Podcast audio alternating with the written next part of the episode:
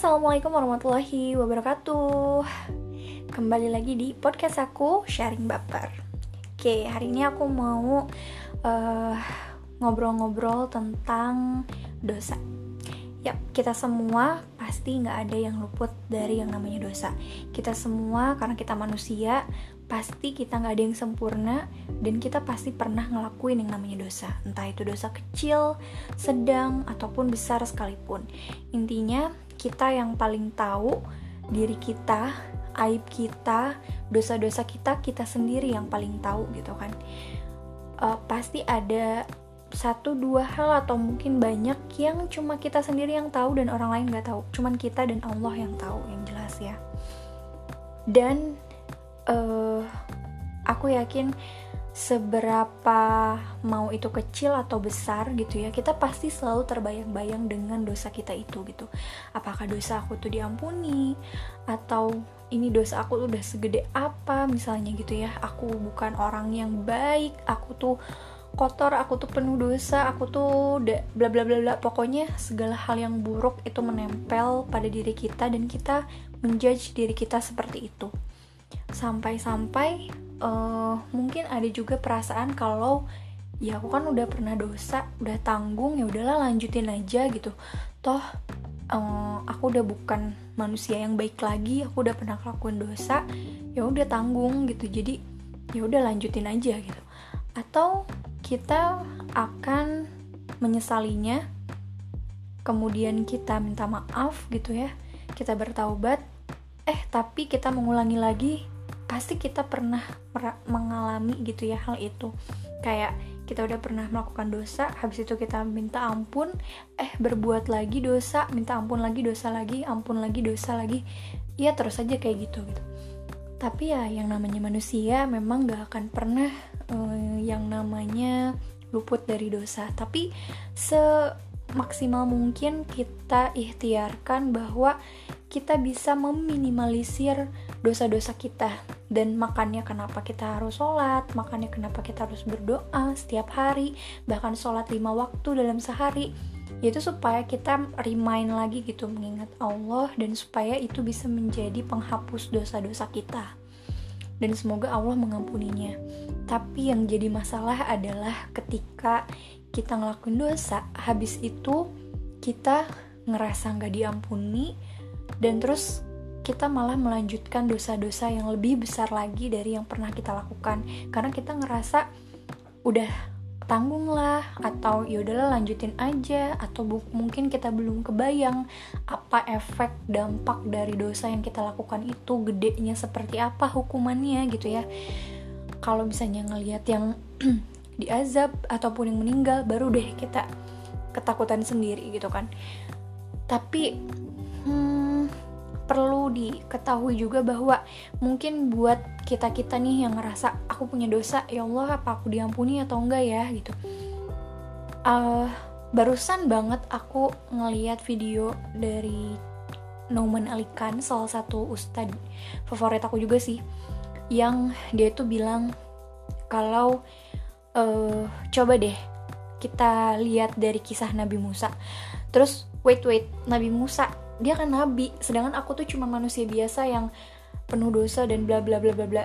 Please deh ceritanya yang relevan dong dengan aku gitu kan.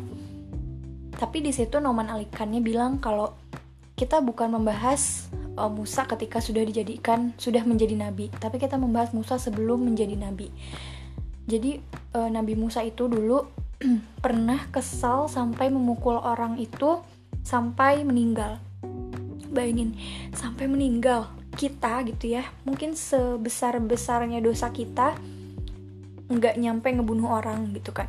Meskipun ada di luaran sana yang pernah ngelakuin dosa itu tapi misalkan buat kita nih yang kita ngerasa punya dosa gede banget tapi kita tuh nggak sampai ngebunuh orang gitu ya.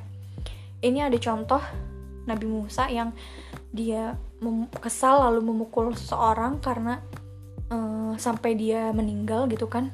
Dan meninggal itu kan kayak ya kita tuh udah melenyapkan satu nyawa gitu loh. Dan katanya kan kalau kita membunuh satu orang kita seperti membunuh uh, banyak orang gitu. Kenapa kok bisa sampai banyak orang gitu? Coba bayangin.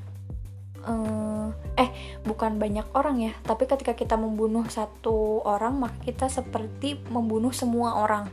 Kenapa bisa demikian? Coba bayangin kalau misalkan Nabi Adam dibunuh kita nggak akan ada. Kita nggak akan ada di sini kalau misalnya Nabi Adam meninggal. Karena apa? Karena kalau kita ngebunuh gitu ya seorang maka kita pun akan menghentikan keturunan-keturunan selanjutnya. Itulah kenapa makannya ketika kita membunuh satu orang kita seperti membunuh uh, banyak orang gitu membunuh semua orang. Sama halnya seperti ketika kita bisa menyelamatkan satu kehidupan orang kita seperti menyelamatkan uh, semua kehidupan orang gitu. Sampai segitunya. Nah kemudian apa yang dilakukan Nabi Musa ketika uh, orang itu meninggal?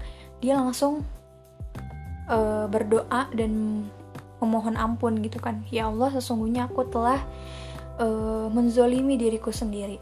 Kemudian apa? Uh, kalau nggak salah ini ada di surat al-qasas ya tapi ayatnya berapa? Kita, nanti kita bisa cari lagi. Uh, kemudian Allah itu langsung memaafkannya saat itu juga.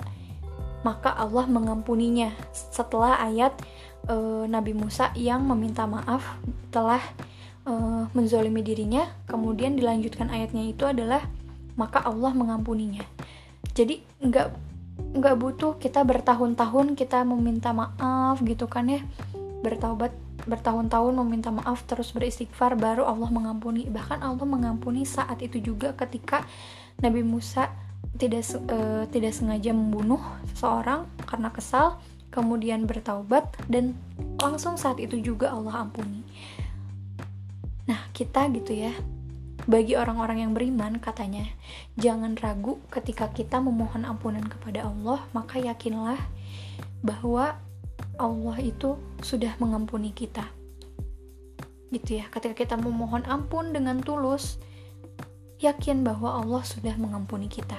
Karena apa? karena ini tuh supaya memotivasi kita untuk uh, terus menjadi lebih baik dan memperbaiki diri nggak jadinya malah uh, melanjutkan dosa-dosa seterusnya bahkan yang lebih besar lagi nauzubillah min zalik gitu.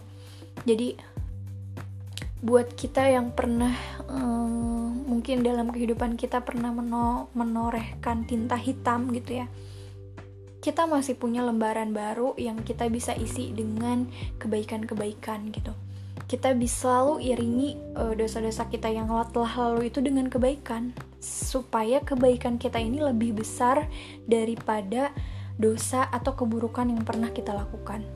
Jadi jangan pernah uh, pantang menyerah gitu ya dalam terus memperbaiki diri. Jangan tidak ada kata terlambat untuk bertaubat bahkan seorang pelacur pun kan pernah ada kisahnya ya yang dia habis melakukan zina kemudian di perjalanan dia ingin bertaubat ingin berhijrah ingin menemui Rasulullah.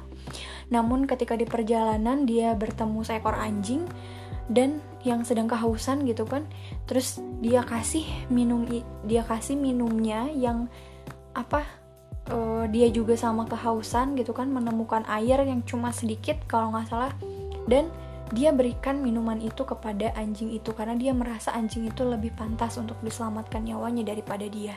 Banyak versi sebenarnya, tapi yang bisa kita ambil hikmahnya adalah ketika wanita itu memberikan airnya kepada anjingnya dan anjingnya selamat dan wanita itu meninggal gitu ya. Uh, bahkan dia tuh sudah dijanjikan oleh Allah bahwa dia akan masuk surga. Padahal dia belum ngelakuin apa pun loh. Baru dia itu berniat untuk taubat baru dia ini ingin menemui Rasulullah untuk bertaubat gitu kan. Belum ngelakuin yang gimana-gimana gitu baru kayak gitu doang bertaubat. Tapi Allah mengampuninya dan Allah meridoinya sehingga dia bisa masuk surga. Ya subhanallah ya masya Allah gitu. Jadi ayo kita jangan pernah nyerah untuk terus memperbaiki diri nggak ada kata terlambat dan pastikan ketika kita meninggal kita dalam keadaan taubat sama Allah dalam keadaan yang baik itu amin ya robbal alamin. Semoga kita semua meninggal dalam keadaan husnul khotimah